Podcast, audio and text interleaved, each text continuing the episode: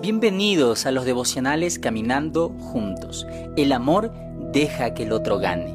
No buscando cada uno sus propios intereses, sino más bien los intereses de los demás. Filipenses 2.4. Si te pidieran que nombraras tres áreas en las que tú y tu cónyuge no concuerdan, es probable que pudieras hacerlo sin pensar demasiado.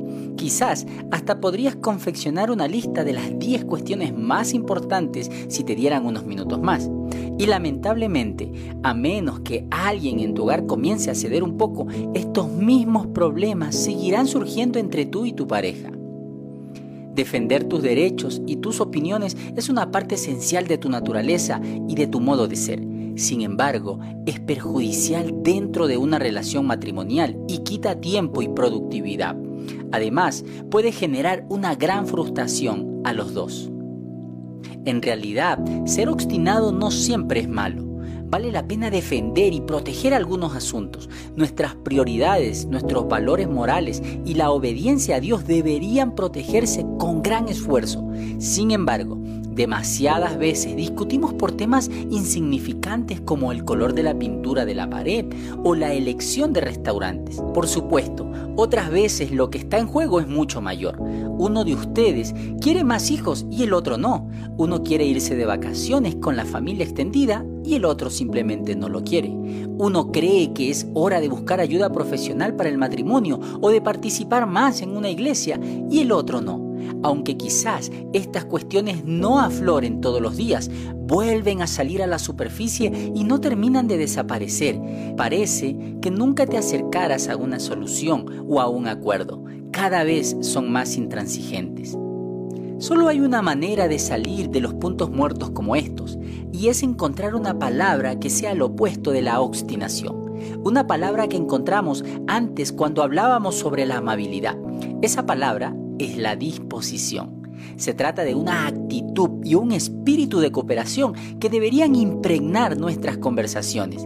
Y el mejor ejemplo es Jesucristo, como se lo describe en el libro de Filipenses el capítulo 2. Como Dios, tenía todo el derecho de negarse a transformarse en hombre, pero cedió y lo hizo porque estaba dispuesto. Tenía derecho a que toda la humanidad lo sirviera, pero en cambio vino a servirnos. Tenía derecho a vivir en paz y seguridad, pero voluntariamente entregó su vida por nuestros pecados. Incluso accedió a soportar la tortura penosa de la cruz. Amó, cooperó, estuvo dispuesto a hacer la voluntad de su Padre en vez de la suya. En vistas de este testimonio increíble, la Biblia nos instruye con una frase que resume todo pues en vosotros esta actitud que hubo también en Cristo Jesús.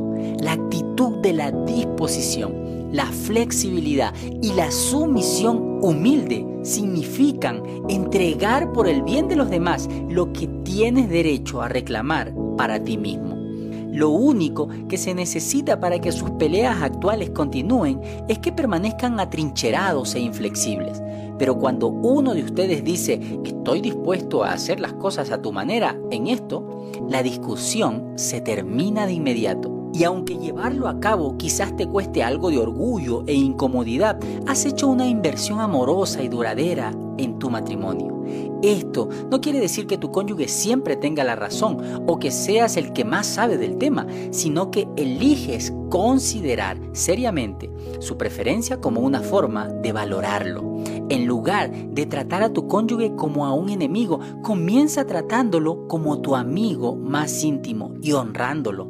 Dale valor a sus palabras. No, no siempre estarán de acuerdo. Dos personas que siempre comparten las mismas opiniones y perspectivas carecen de equilibrio y de sazón que enriquecen la relación.